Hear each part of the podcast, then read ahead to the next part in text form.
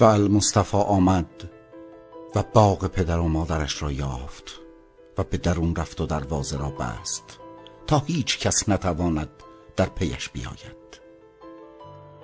و چهل روز و چهل شب در آن خانه و آن باغ تنها ماند و هیچ کس نیامد. حتی تا پشت دروازه چرا که بسته بود و همه می‌دانستند که او می‌خواهد تنها باشد. و در پایان چهل روز المصطفى دروازه را گشود تا مردمان به درون بیایند و نه مرد به درون آمدند تا در باغ با او باشند. سه دریا نورد از کشتیش. سه نفر که خادم معبد بودند و سه نفر که در کودکی هم بازی او بودند و اینان شاگردان او بودند. و یک روز صبح شاگردان گردا گردش نشستند و در دیدگان او دور دست ها و خاطره ها بود. و شاگردی که حافظ نام داشت به او گفت استاد برای ما از شهر ارفالس بگویید و از سرزمینی که این دوازده سال را در آن گذرانده اید. و المصطفى خاموش بود. و رو به تپه ها و آن اسیر گسترده نگریست و در سکوتش نبردی بود. پس گفت دوستان و همسفران من دریغ بر ملتی که سرشار از اعتقادات و خالی از دین است. دریغ بر ملتی که لباسی بر تن می کند که خود نمی سازد. نانی را می خورد که خود درو نکرده و باده ای می نوشد که از تاک های او جاری نیست. دریغ بر ملتی که زورگو را قهرمان می‌داند و فاتح پرجلال را سخاوتمند. دریغ بر ملتی که در خواب شهوت را منفور می‌داند و اما در بیداری تسلیمش می شود دریغ بر ملتی که صدا بر نمی آورد مگر به هنگام تشییع جنازه و لاف نمی زند مگر آنگاه که گردنش زیر تیغ باشد. دریغ بر ملتی که سیاست مدارش روباه فیلسوفش کرده است و هنرش هنر وصل پینه و تقلید باشد. دریغ بر ملتی که حاکم جدیدش را با بوغ و کرنا خوش آمد می‌گوید و با قهقه و غوغا ودایش می‌گوید. تا با بوغ و کرنا دیگری را خوش آمد گوید. دریغ بر ملتی که فرزانگانش از پیری خرف شدند و مردان نیرومندش هنوز در گهوارند دریغ بر ملتی که تکه تکه شده و هر تکش خود را ملتی می‌داند. و یک نفر گفت از چیزی برای ما بگویید که حتما اینک نیز در قلب شما حرکت می کند و او به آن مرد نگریست و در آوایش گویی ستاره ای ترانه می‌خواند و گفت در رؤیای بیداریت آنگاه که خاموشی و به خیشتن ژرفتر خیش گوش فرا می‌دهی اندیشه هایت چون پره های برف رقص رقصان فرو میافتند و با سکوت سپید درون شما را سراسر می پوشاند و چیستند رؤیاهای بیداری؟ جز ابرهایی که شکوفه می‌زنند و بر آسمان درخت قلبت می شکفند و چیستند اندیشه های تو؟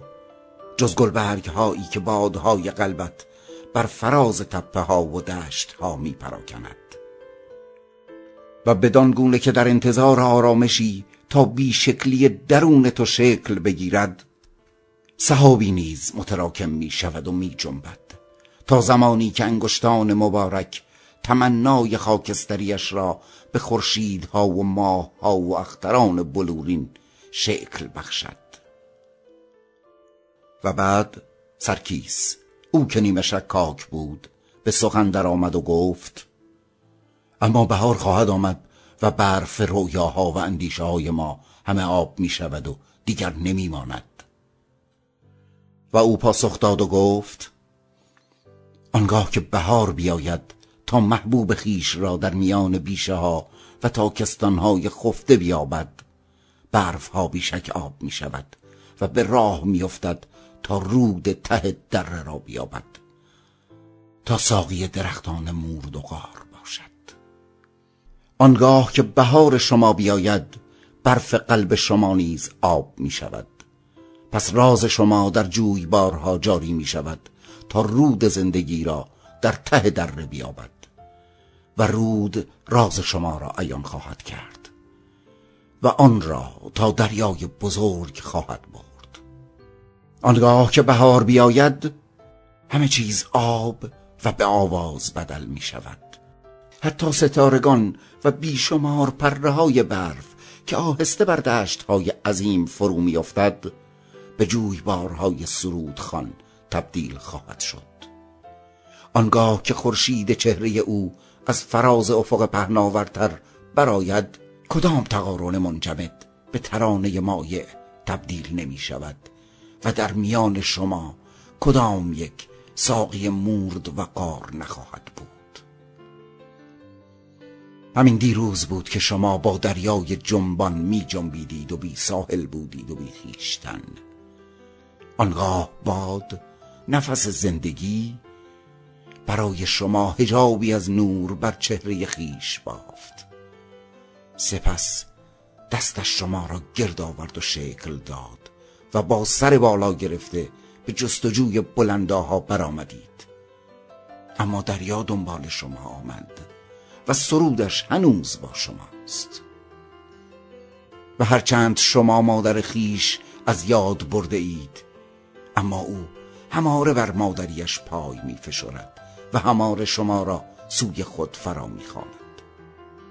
در سرگردانی هاتان در کوه ها و صحراها هماره جرفای قلب خنک او را به یاد خواهید داشت و هرچند اغلب نمی‌دانید مشتاق چهید بیشک در تمنای آرامش پهناور و منظوم اویید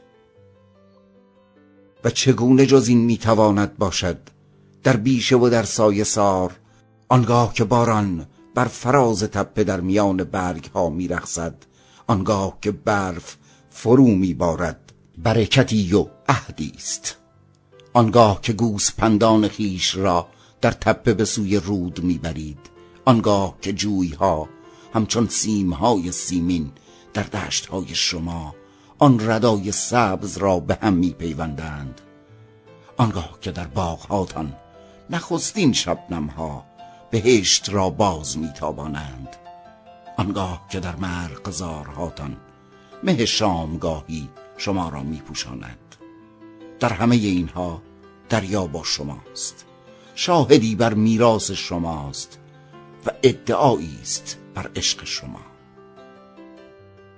همان پره برف درون شماست که به سوی دریا جاری است.